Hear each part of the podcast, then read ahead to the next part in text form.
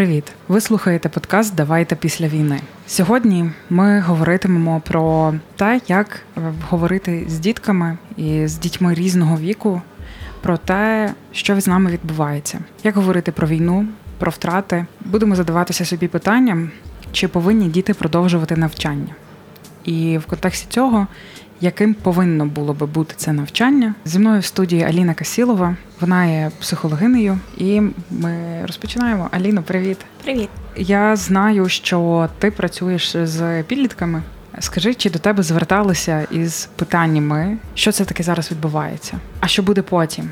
Насправді багато було запитів в контексті нашої сьогоднішньої теми, бо багато було підлітків, які якраз та не розуміли, як буде далі, Особливо це 9-11 клас, коли вони собі планували, що вони після школи кудись будуть поступати, як це буде. А зараз реальність інакша.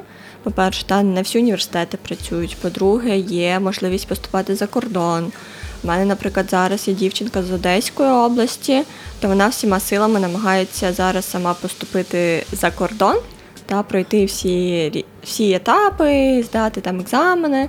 Теж вчора була консультація якраз дівчинки, підлітка, яка намагалася поступити на закордонну програму, але їй не вдалося здати математику. Ну тобто, це більше про запити, якраз які стосуються навчання, те, що стосується війни. На жаль, чи на щастя, не знаю. В мене такі діти, які про це знали, ну зрозуміло, що це батьки їм говорили. І був один навіть жарт, бо я проводжу заняття в тенісній школі. І перед війною ми з ними робили таку симуляційну гру, яка називається Бункер. Ну тобто, що ми будемо робити, якщо ми вдруг опинимось на безлюдному острові. Зрозуміло, я це давала з позиції того, що тоді вже йшли новини про те, що можливе та вторгнення. І я якби їх так готувала до того. І ми з ними побачились не так давно, декілька тижнів тому, після та двох місяців.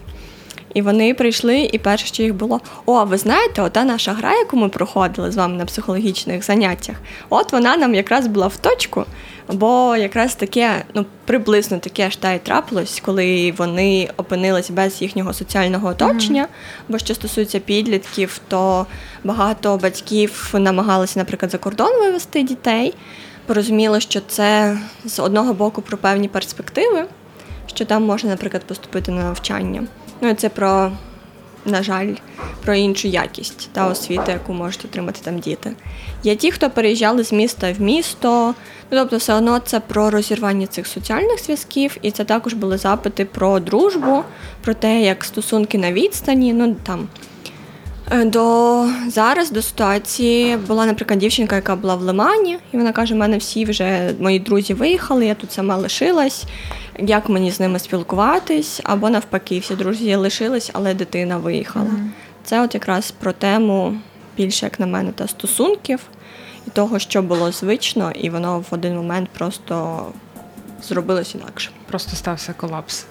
Ти зачепила на початку про те, що в тебе були е, розмови там 9-11 класи. Я бачила дуже багато е, постів в інстаграмі, багато відео у Тіктоці. Е, по тому це, це особливо зараз, кінець травня, початок червня, дуже багато їх було. Це по тому, що за звичайних умов це період випускних. Так. І багато хто їх запланував собі, і вони там вже мали я не скажу сценарій, але вони мали плани якісь попередні. І і зараз вийшло так, що ну, вони їх не можуть реалізувати. Багато хто з них е, скаржилися е, в контексті. Зараз скаржилося це таке дуже е, гучне слово, і воно забавлене якоюсь такою великою агресією. А, Але вони ну, публічно, ну можна сказати, жалілися, ділилися своєю біллю по те, що вони застали ковід, і для uh них не було нормальних шкільних років. Це так само і студенти, які закінчували зараз університети. І Або вон... поступали. Так. Ну, так само перший курс, коли ти хочеш знайомитись, якісь тусовочки, а ви всі сидите в онлайні. І і багато хто робив е, от ці відео, дописи кидали в контексті того, що говорять там студентські роки, моя молодість це найкращий час у житті. І вони далі кидають слайд-шоу з фотками того, що зараз відбувається. І вони кажуть: ну я не хочу вірити, що це мої найкращі роки. Угу.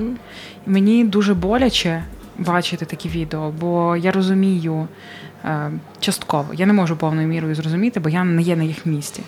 Але я можу зрозуміти, що ну дійсно це жахливо. І я мала свій випускний. Я не можу сказати, що він був неймовірний. І я не можу сказати, що з цим досвідом, який я вже маю, проживши його, чи хотіла би я це повторити. Ну, мабуть, ні. Не тому, що там було просто якісь вакханалії. Ну, ні, бо все було доволі пристойно. А просто тому, що ну, воно насправді не є настільки важливим для мене. Воно ніколи для мене не було якимось пріоритетом. Але це виключно для мене. Для багатьох це як такий е, етап соціального визнання того, що це вже зроблено таке досягнення. Та? Я вже завершив школу або я закінчив університет. І мені прикро, що е, для тих, кому це важливо, в них немає можливості покласти цю крапку. Та? Так, це, до речі, про крапку воно дуже доречно через те, що ну, насправді випускні це ж ніяк. Ну, це в нас таке та там свято, гегей, плаття найкращі, всі останні кошти на та, ресторани. Зачіски всі та, роблять, та. макіяжі, які старшать тебе на роки п'ять. Це я пам'ятаю, в мене та є туфлі з каблуком плюс-плюс, які були куплені тільки на випускний. Так, але це про те, що це все одно певний момент, певна точка ініціації. Ну, в плані того, що це завершення етапу дитинства або та етапу студентства. І це про те, що сьогодні останній день, коли ти є таким, а завтра ти прокидаєшся, і ти вже не учень чи не студент. Mm-hmm. І це дійсно важливий момент, який які важливо помітити і відсвяткувати, але це теж та, про формат, як ми можемо це зробити. Це не обов'язково має бути там гей, це і про зустрічі, про спілкування, та і про онлайн якісь моменти. Це просто написати собі лист там в дитинство, в майбутнє. Ну тобто, це про варіанти, як можна з цим обійтись. Але дійсно це про все одно.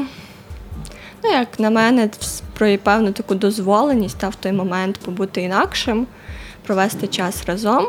І це дійсно та тема. Я от якраз йшла сьогодні на нашу зустріч і думала про те, що блін, ну та, що сумно, що не мають цього досвіду, ті, хто зараз та випускається.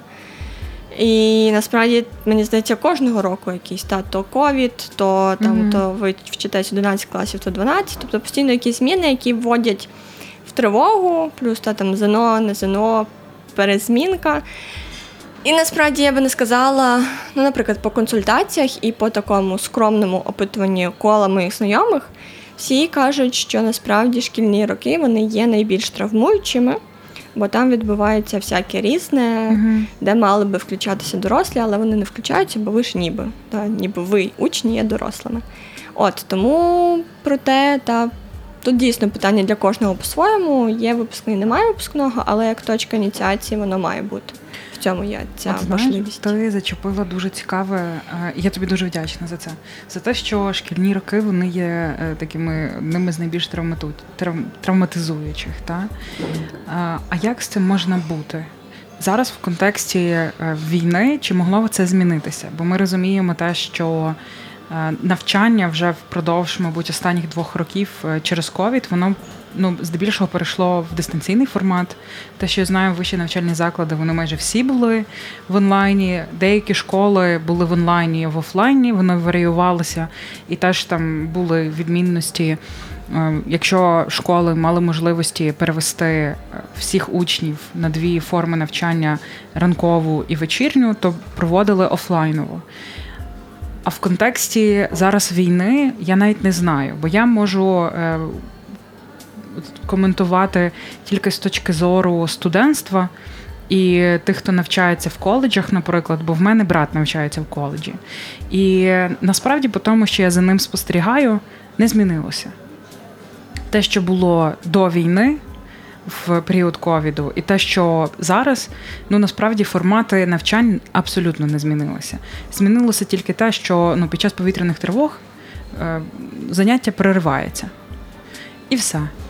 А, І навіть деякі викладачі вони не зважають на те, що там була повітряна тривога, і я не зміг підготуватися до до заняття. Вони на це не зважають. Вони не зважають те, що там якісь там особисті ситуації склалося так, що ти не міг підготувати теж якусь там практичну роботу. Їм начхати на це, вони вимагають е, робити роботу. З однієї сторони, е, мені видається, що ця додаткова дисципліна вона насправді є класною, бо через оці всі додаткові поблажки, ну про яку якість навчання ми тоді можемо говорити, які знання ті діти отримують. Бо я бачу, як мій брат вчиться.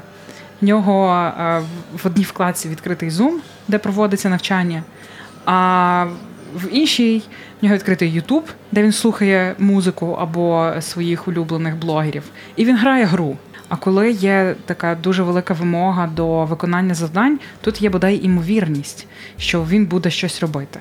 Це з однієї сторони, мені видається це позитивним. А з іншої сторони, ну така абсолютна жорстокість і якась байдужість, вона е, ну, відкидає будь-яке бажання навіть намагатися зрозуміти той предмет. Як ти думаєш, в якому як викладачам діяти по відношенню до дітей зараз? Чи варто робити поблажки, чи не варто, чи варто, але у міру? Ну тобто, як, як ти думаєш?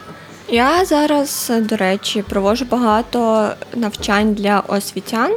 Вони більше стосуються якраз про зміну навчального процесу, про включення тем критичного мислення, онлайн-офлайн безпеки під час війни, і про те, як допомогти дітям не бути включеними у якраз шантаж зловмисниками, бо ми розуміємо, що, наприклад, та, все одно російські окупанти певним чином володіють даними про наших дітей і включають їх в певну злочинну діяльність. Я до того, що доволі часто та на зустрічах обговорюю з освітянами якраз про зміну освітнього процесу, про те, що все одно заняття важливо починати з питання, як ви, щоб перевірити, який стан у дітей щоб зрозуміти, окей, з ким ви сьогодні працюєте, і взагалі чи діти тут є. Бо, можливо, ну насправді зараз жахливі ситуації розповідають колеги, коли там в клас приходить нова дитина, в очах на якої розстріляли однокласників, і вона каже про те, що там. От, Цих однокласників я більше не побачу. Ми розуміємо, що є діти, в яких помирають близькі, і вони про це знають. Та є діти, які переживають певні свої трагедії. І це про те, щоб в цей момент спочатку пам'ятати, що насправді за цим всім на нас впливає купа всього. uh Про те, що є там дитина, є колега, є будь-яка людина. Та ми її бачимо. Але для мене та візуально це про те, що за нею ще є великий бекграунд і фон, який є з переживанням війни. Ми розуміємо, що у дітей поведінка дуже кардинально змінюється. Хтось стає тихим, хтось стає агресивним. У мене були запити від батьків, коли діти 6-7 років просто збирали там якісь базові речі, відкривали двері в хаті і казали, ти мене не любиш, я йду. Причому родина була нормальна завжди, і все було окей. І це було якраз про те, що дитина хоче зрозуміти, де кордони та ці є, про те, що вона хоче почути, що вона потрібна. Бо мама тоді була, наприклад, емоційно відключена через те, що вона по-своєму переживала війну. Це про те, що та це переживання. Це про те, що теж зараз питання грошей, те, що чують дуже часто від підлітків, що вони беруть на себе відповідальність за забезпечення саме фінансове своєї родини, бо вони бачать, що батьки лишилися без роботи. Вони, наприклад, переїхали в інше місто mm-hmm. і мусять платити за оренду, або вони лишилися вдома, але там вибиті вікна. І вони дуже часто шукають способи легкого заробітку, ну або нелегкого, та, для того, щоб отримати кошти, і можна було допомогти батькам. Так. Це і про втрати, ну знову ж таки, про контакти, що кожна дитина втратила когось друзів чи знайомих, з ким вона спілкувалася. Ну бо та в когось немає зв'язку, хтось переїхав за кордон і не заходить в соцмережі, тобто тут теж різні причини. Це і про фізичний стан. Ну, Ми розуміємо, що все одно на фоні стресу вилазить багато фізичних проблем, які є, бо все одно в нас кожного є та своє генетичне закладене, і ці насправді спадкові хвороби вони якраз під час стресу і найчастіше проявляються. Це про це. Це про знову ж таки про зміни в родині. Та, І знаю ситуації, коли, наприклад, там раніше в них була умовно чотирикімнатна квартира а всі були вимушені переїхати в однокімнатну, коли їх, наприклад, четверо. Uh-huh. І зрозуміло, що дитина лишилася свого простору, який їй раніше був необхідний і був в неї. І зараз вона теж може відчувати себе не ок. І це якраз про дистанційну освіту, та що вона може не виходити в Zoom, або виходити, не включати камеру, або бути засмученою, бо постійно в неї на фоні, наприклад, кричать молодші брати і сестри. І дитина просто не може нічого mm-hmm. фізично з цим зробити.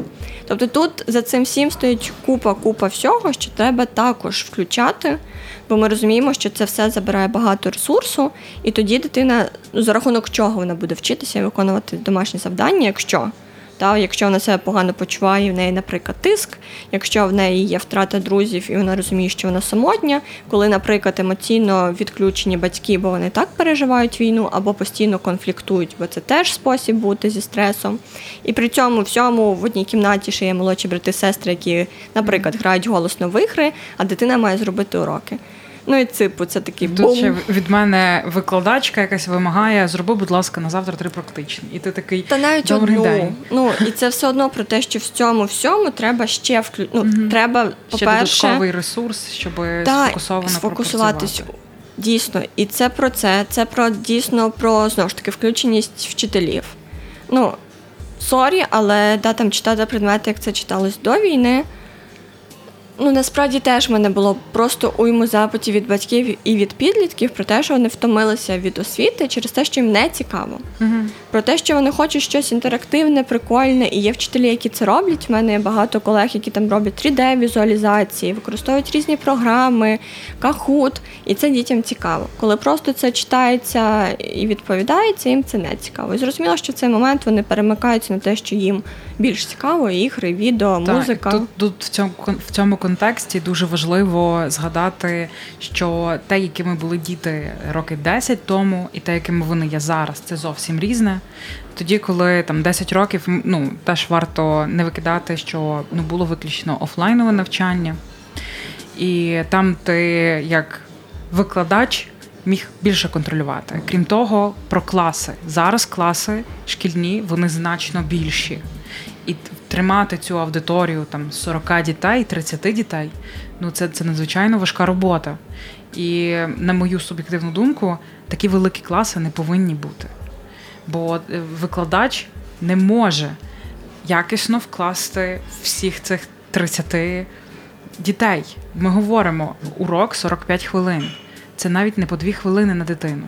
І це навіть не про увагу, а про те, що все одно кожен з нас, і діти також це аудіал, візуал. Так. Та, І це про те, що треба використовувати різні канали, щоб охопити всіх дітей. А ми так. розуміємо, що інколи це там неможливо, та, бо треба і так, там треба і графік, треба і картинку, треба і говорити щось. Ну, Це, звичайно, потребує велику кількість часу і ресурсу На освітян. Так. А це також питання про те, що зараз е, ну, ми бачимо, що все одно освітяни теж дуже загружені, бо бо знову ж таки все, все, все, що є за ними, да, там втрата майна, фінансова безпека, певні переживання за рідних, хтось в ЗСУ, хтось має якусь хворобу ще, ще, ще, ще. І на фоні цього вони ще мають працювати як раніше, та там full-time чи певні години, готуватися до цього, перевіряти домашні, бути з дітьми в контакті. Ну і це також просто може бути забагато.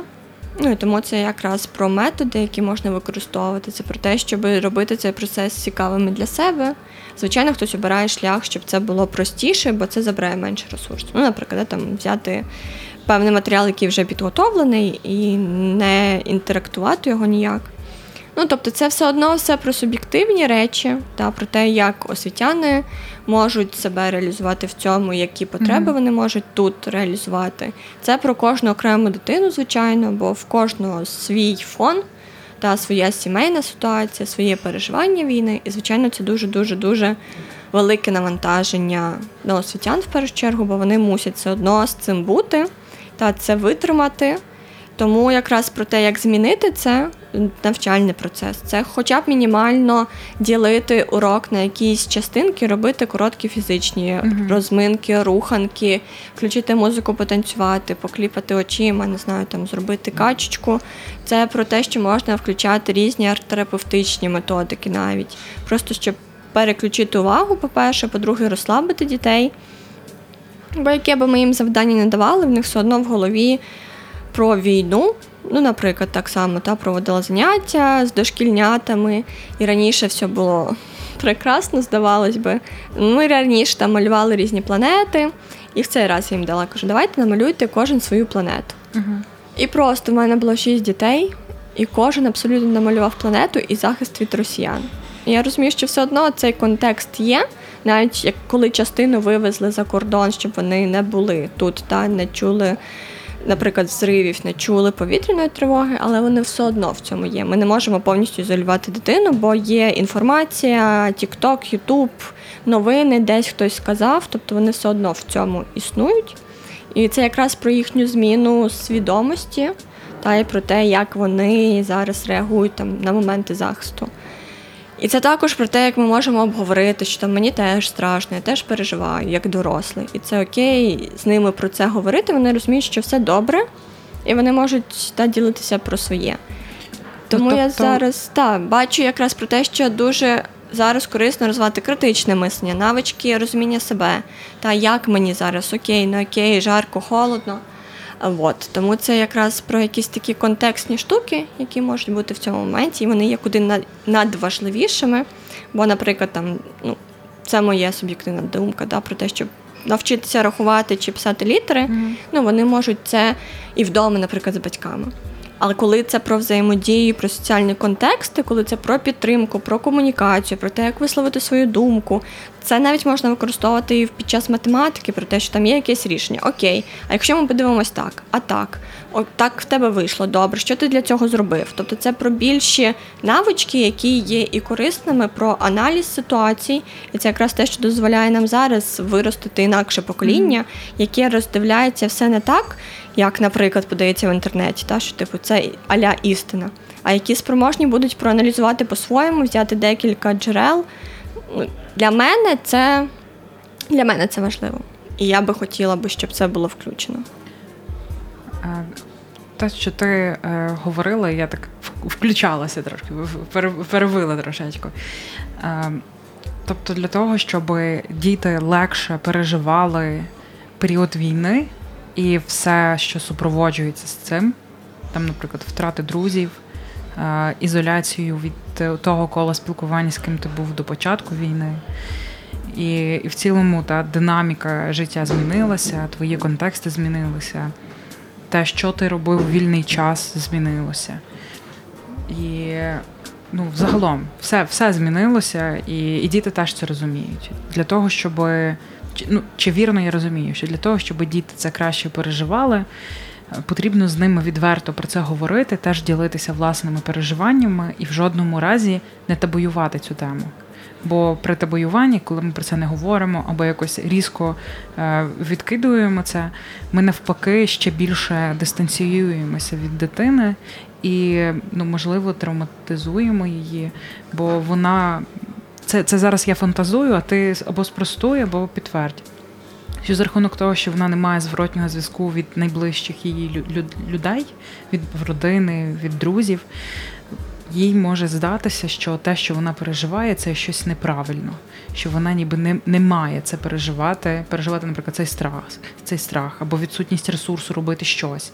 І за рахунок цього браку підтримки і цього зворотнього зв'язку вона може подумати зі мною щось не так і ще додатково себе закопувати. Це один з методів. Інший дійсно, що так буває, що дійсно, коли немає зворотнього зв'язку від дорослих, будь то батьки чи педагоги, дитина може собі думати, окей, я так відчуваю, але ніхто та не спростовує, не підтверджує. Ну, Можливо, дійсно, що зі мною щось не так. Це про те, що тоді їм не зрозуміло, що відбувається. Це те, що ти на початку сказала, да, що взагалі тоді, як воно має бути, як нормально, як ненормально. Це про нерозуміння взагалі, на які позиції там дорослі, і дуже часто підлітки тоді беруть на себе цю роль mm-hmm. дорослого. Ну, Наприклад, зараз говорю там згадую ситуацію, яку нещодавно мала консультацію е, для хлопця, то він казав там на фоні війни, що якраз про навчання що він хоче після школи піти в УАЛ, але батьки не підтримують, бо що це таке? Ну, це ж не університет. І от коли він намагається довести, наприклад, що йому це зараз важливо, що це там про комунікацію, про соціальний осередок, то просто в цей момент е, один з батьків починав плакати і все. І він каже: Окей, я в цей момент відчуваю якусь свою провину, бо мені не говорить там та мама про те, що з нею зараз, чому вона так реагує, і мені не зрозуміло. І тоді я кажу: ну ладно, ладно, типу. Угу. Не готуватися зараз про це говорити, не будемо говорити. Тоді він сам лишається сам на сам з цією ситуацією. По-перше, да, є якась якийсь, ну, якраз сором і відчуття провини, і в дітей це є. Проте, коли їм не зрозуміло, чому, наприклад, мама так сильно сумує або вона злиться, діти вони схильні це на себе навішувати, бо в певний момент вони все одно відчувають себе як центр світу, та і вони думають, що це значить. Я щось не так зробила, чи зробив щось не так сказала, і тому там батьки мої так реагують. Дуже часто це про сварки в родині між батьком і матір'ю. Діти теж схильні до того думати, що вони в цьому винні, бо рідко хто з ними комунікує, що відбувається. Про те, що та, там, ти не винен, що там це наші певні ситуації, ми з ними розберемося, там, ми тебе не включаємо. От тому це дійсно про те, що важливо говорити всім дорослим, які є поруч з дітьми. Про те, ну звичайно, це не так, що з бухти барахти та в початку уроки казати, а ви знаєте, мені сьогодні сумно, тому я буду отак себе поводити. Ні, це якраз про питання, як ти, та й дитина все одно буде говорити, як їй. І ми, ми можемо поділитися, як мені зараз. І це окей, ну це про певну легалізацію цього. І це насправді дуже лікуюче питання і дуже лікуюча сама розмова про те, як ми з одного контексту через те, що тоді дійсно ми говоримо про себе, коли відповідаємо, і ми тоді маємо контроль над власним станом, а не стан над нами. Угу. Ми це проговорюємо, ми це усвідомлюємо. З іншої сторони, дуже важливо, якраз те, що ти казала, та, там про втрату контактів або друзів. Важливо проговорювати ситуації, які є для нас травматичними, тому що таким чином мозок збирає їх по цих частинках, він бачить цю всю ситуацію разом, він цей досвід якби асимілює і компонує, і переживає. Бо дуже часто, коли це про якусь е, та травмуючу ситуацію, наприклад, втрата однокласників це про певну теж втрату і травму. От, ну це так, якщо сказати грубо, то це якраз про те, що якщо дитина розкаже, що з нею трапилось, чому вона так переживає, через що, що вона бачила, що вона чула, то це знижує потім навіть можливий посттравматичний синдром. Цей метод насправді використовується, і я його використовувала, коли працювала з постраждалими від насильства, бо дуже часто все одно ці події ми пам'ятаємо фрагментарно. І все одно, наприклад, навіть ці фрагменти нам потім спливають в жахіттях або через безсоння, або ми постійно це прокручуємо. Тому важливо це озвучувати, особливо те, що нас хвилює, бо ми намагаємось е, та самі собі знайти відповідь, але дуже часто це важко зробити тільки в просторі своєї голови. Mm. Тому це якраз і теж е, один з виходів, наприклад, розвитку критичного мислення чи brainstorm під час навчального процесу. Це коли дитина може озвучити, що вона думає, і подивитись на це з різних боків. Про те, що окей, це тому, що так, тому що так, а як я можу тут зреагувати, як я можу про це сказати. І важливо цю навичку розвивати, бо вона сама не з'являється. Ну, звичайно, це про приклад дорослих, які є поруч. Тобто, якщо дорослі закриваються. Ну і, наприклад, кажуть, що там дорослі не плачуть, хлопчики не плачуть, то в дитини тоді автоматично виключається доступ до цього, наприклад, Це суму. Жахливі ці стереотипи, які навішуються. Ну вони мене кожного разу, наче перший раз, е, дратують. Я ну не розумію, як можна так поводитись, бо це. Ну, одразу ти заганяєш в ну нереально не якісь нелюдські рамки коли людина повинна відмовитися ну, від природнього, від проживання і від е, демонстрації того, що ти переживаєш. Це, Це жахливо. І е, мені видається важливим зараз додати в контексті того, що ти говорила раніше. Що потрібно е, давати багато інтеракції, зважати на те, чи людина аудіал, візуал, чи кінестет. Теж є концепція, за якою є різні типи інтелекту. Є е, діти, які мають більш розвинений е, логічний інтелект, і для них е, дуже класно йдуть математичні різні предмети. Є дітки, в яких більш розвинений мистецький. Мистецьке мислення. Творчі. Творчі, так. Є вісім типів інтелекту дитини. Ем, можна пройти, є є навіть тест. Ви можете просто е, вбити в гуглі вісім типів інтелекту. Є дуже багато статей про це. Вони є україномовні і є англомовні, тому ви можете пройти подивитися. І теж є тест, який ви можете пройти разом з своєю дитиною для того, щоб визначити, який тип інтелекту у неї є, і відповідно тоді або допомогти е, направити дитину там на ті предмети, які там краще даються, допомогти їй. Якщо ви бачите, вона, наприклад, є дуже талановита в музиці, ймовірно, в неї є оцей музичний інтелект. І, але і вона це, це все так відчуває. Коли бачите, але не коли хочете, щоб дитина стала музикантом. Так, так. Це це дуже важливо, не навішувати свої власні бажання на бажання і можливості дітей. І е, до чого я це все говорила? До того, що ем, ну, світ змінився навіть не лише те, що в контексті нас, в контексті війни, а в цілому в контексті того, що ем, люди як такі вони змінюються. І те, що працювало з вами в ваші е, шкільні роки, скоріш за все, не буде працювати у шкільні роки ваших дітей або ваших братів-сестер. Бо все змінилося. Динаміка, з якою ми зараз споживаємо контент вона ну, феноменально велика, вона феноменально швидка.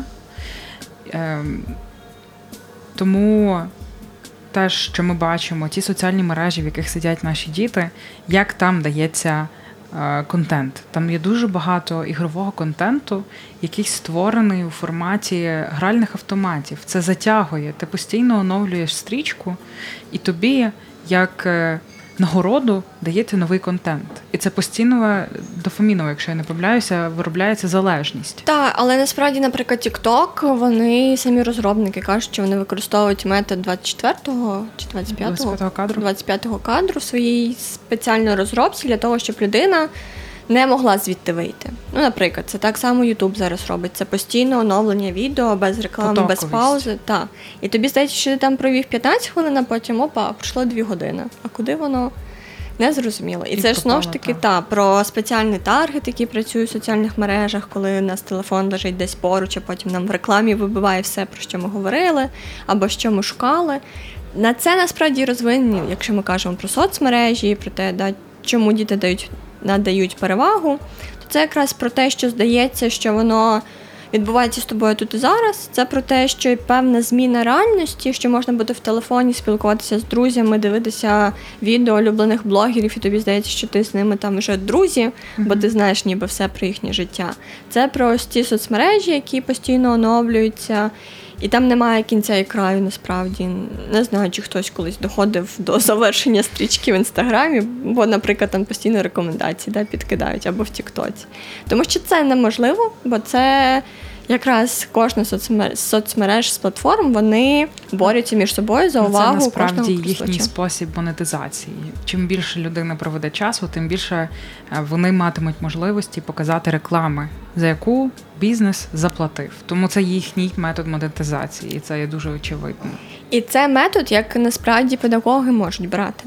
Ну, наприклад, та розробляючи уроки по онлайн безпеці, дуже часто я використовую цей метод. Наприклад, якщо навіть взяти тему історії, та, наприклад, записати відео, як би там хтось з історичних діячів прокоментував би якусь подію. Та це з одного боку. Наприклад, якщо про мистецтво казати, якщо виставити якусь картину в інтернет, чи будуть порушені авторські права. Ну тобто, це також про підхід, як можна дітей зацікавити через те, що їм цікаво, тобто через соцмережі, та і зробити профіль видатної особи, що би ви туди так. написали, які там в нього дати, які битви. І це дітям реально прикольно, бо це вони в цьому, і це про навчання, і воно запам'ятовують як краще, бо вони самі це роблять. Ну і це прям він-він. І знаєш, навіть можна застосовувати сучасні технології. Наприклад, є програма, завдяки якій ти можеш оживити фотографію. Ти можеш зробити діпфейк з лицем, наприклад, Франка. Та? І тобі Франко буде. Е, і, і, насправді дитина може це взяти собі як маску, маску Франка, і вона е, читає вірш. Або, наприклад, е, Лесю Українку. І вона читає теж вірш. Або, наприклад, цю драму феєрію лісову пісню. це ж можна теж дуже цікаво обіграти. Але теж це те, що ми говорили з самого початку, дуже багато впливає на ресурс освітян. І е, мені би дуже хотілося, щоб їхнє, їхнє керівництво на це зважало і е, теж якось включало е, різні навчання для освітян. Бо ті, хто навчають, вони теж повинні проходити дуже багато навчань. І мені здається, це ті люди, які постійно повинні перебувати в тому потоці. І не те, що повинні. Мені видається, що е, та людина, яка дійсно вкладає дуже багато у свою професію викладача, вона і хоче навчатися бо це їй приносить і задоволення, і теж різнопланове навчання. Коли, наприклад, викладач з української мови і літератури, він цікавиться не лише українською мовою і літературою. Хоча насправді, якщо глибоко, глибоко запірнути в це, та заглибитись, то українська мова і українська література вона має в собі дуже багато. Тому е, то такий маленька, маленька була спроба вас зацікавити українською літературою. Мабуть, не вийшло. Але повірте мені, то дуже варто до читання. Ще я хотіла поділитися тим, що, е, наприклад, у нас в Івано-Франківську є школа альтернативного навчання Кайзен. Е, у якій дуже багато застосовується інтерактивних уроків. Е, викладачі це практик... люди, які практикують те, про що вони викладають. І мені видається, що це дуже хороша можливість для діток і для батьків привити любов до навчання, бо показа... бо є можливість показати, що цей предмет є цікавий. Наприклад, е, в цій школі Кайзен працював мій знайомий. І вони з дітками пішли на уроці в наш Івано-Франківський драмтеатр на екскурсію. І вони розглядали панно, яке воно є там на другому поверсі. Вони спілкувалися з акторами для того, щоб більше розказати в цілому про мистецтво, про театральне мистецтво, теж про літературу. Бо він був е, викладачем в цьому цього року. Він він викладав українську літературу і в цілому літературу. Тому е, мені здається, варіантів є дуже багато, але те, на чому зараз є велика така затримка, мабуть, і перепона, це наявність ресурсу і бажання. Так, це додам, а то буде нечесно. Ще є школа невгамовні. Вони теж багато якраз таких практичних різних різних штук, прикольних, дуже цікавих. І, наприклад, там моя знайома вона проводить там уроки, але теж інтерактивні про власну безпеку, про безпеку тіла, про сексуальну освіту, бо про це ніхто не говорить з дітьми, на жаль, ну або мало хто говорить. І так само в мене є знайомий вчитель хімії, він багато де викладає. І от вони якраз розробляли різні stem розробки. Вони розробляли так, як навести на книжку хімії, і там в тебе в телефоні з'являється 3D-модель Клас! Е, всяких цих е, речовин. Це якраз про використання сучасних технологій. Так, так. І це, але ми. Я розумію, що це потрібно багато часу, щоб це зробити, зрозуміти, як воно працює, використати. Ну, але це і про зворотній зв'язок, бо я там згадую свої роки, коли я викладала в коледжі університеті, і реально, коли якби пару, коли ти відчитав, наприклад, або урок, та ну всі пішли, то пішли, і думаєш, слава Богу, то прийшло.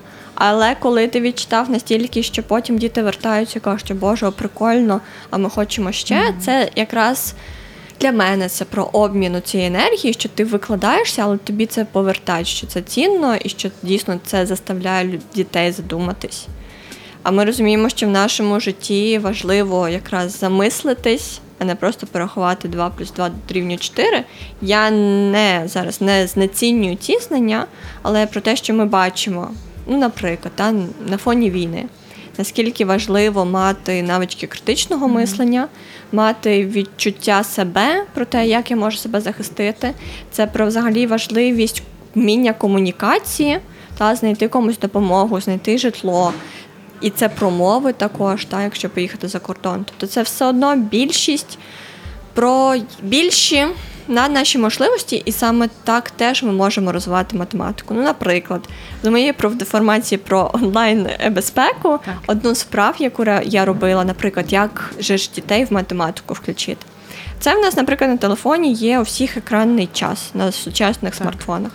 І просто, наприклад, дати дітям, щоб вони подивились кожного тижня протягом місяця, як в них воно відрізнялось, і з цим будувати графіки. Клас, і і це, до речі, це не лише про математику, а це дуже багато про селф-менеджмент, про е, контроль часу. Це одразу е, багатосторонньо розвивається дитина. І це навички це на зараз. Круто. Ну тобто, це те, що це вона може використати. 21 століття. Так, це це дуже важливо. Або там не знаю, зміна ціни на якийсь продукт, і з цим да, там побудувати графіки mm-hmm. чи якусь модель. Ну тобто, це куди цікавіше, це дійсно те, що практично, бо дуже часто те, підлітки звертаються з тим, ну окей, я вивчу геометрію, що якщо Де я, наприклад, не буду, ну якщо не знаю, там піду актором. Ну, типу, і толку мені стоїть геометрії. Але а ми теж ті квадратні корні.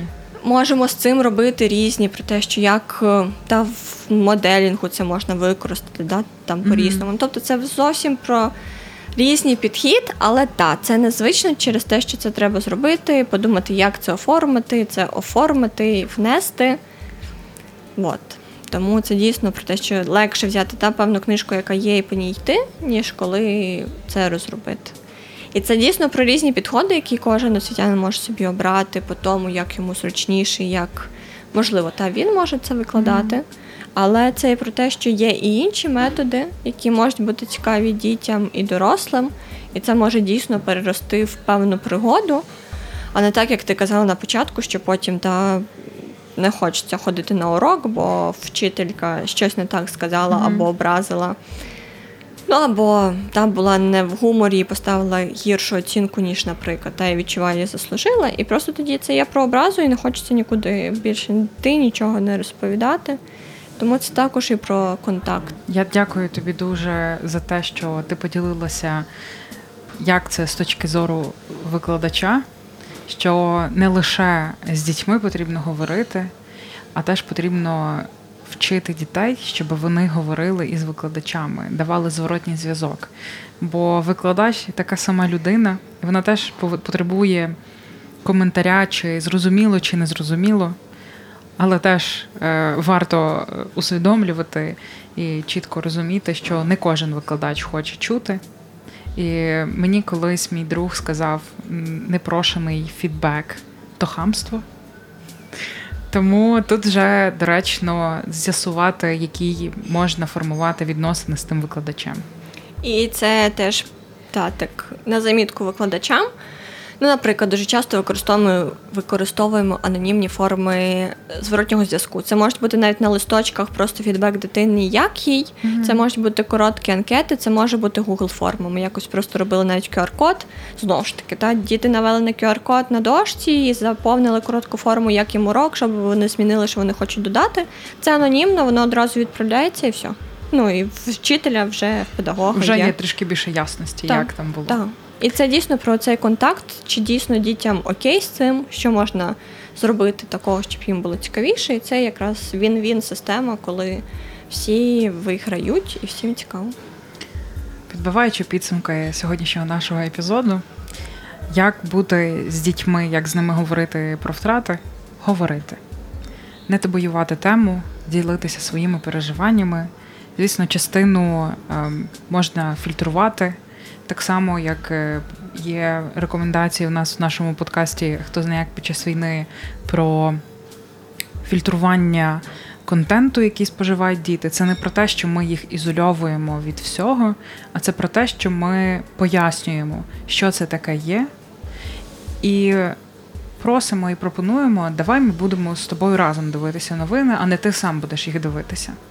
Бо одразу можна їх проговорити і дитину не так сильно воно травмуватиме. Про те, чи мають діти навчатися під час війни, мають, бо час іде, і дуже важливо, щоб ми його не втрачали.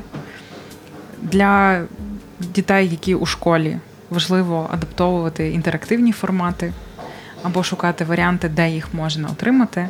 Є насправді е, багато відкритих курсів на тому самому Прометеусі.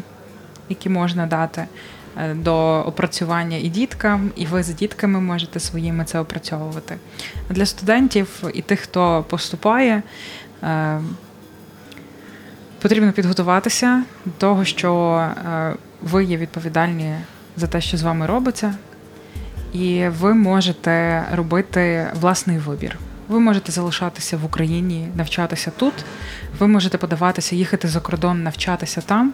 І жоден з цих варіантів він не є поганий.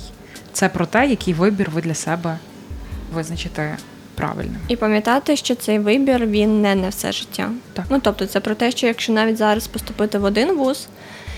Якраз сьогодні говорила це з клієнткою про те, що дійсно потім можна перевестись на іншу спеціальність, перевестись в інший університет, спробувати щось інакше. Тобто, це, це звичайно, тут є вплив наших батьків, але все ж таки, та, це їхній досвід. І просто собі пам'ятати про те, що якщо ми поступаємо навіть кудись, це не означає, що там до магістратури ми маємо цьому бути, пахати, якщо нам це не подобається, не приносить задоволення, а про те, що є варіанти, як можна це потім змінити. І це також дає багато свободи спробувати і дати собі якраз цей дозвіл побути в цьому. Дякую тобі, дякую вам, наші слухачі. Ви слухали Давайте після війни на Urban Space Radio. Ми теж любимо зворотній зв'язок, тому залишайте свої коментарі у нас е, в наших соціальних мережах на платформах, де ви слухаєте подкаст. З вами була Аліна Касілова та Надія Гульчук. Бережіть себе і почуємось.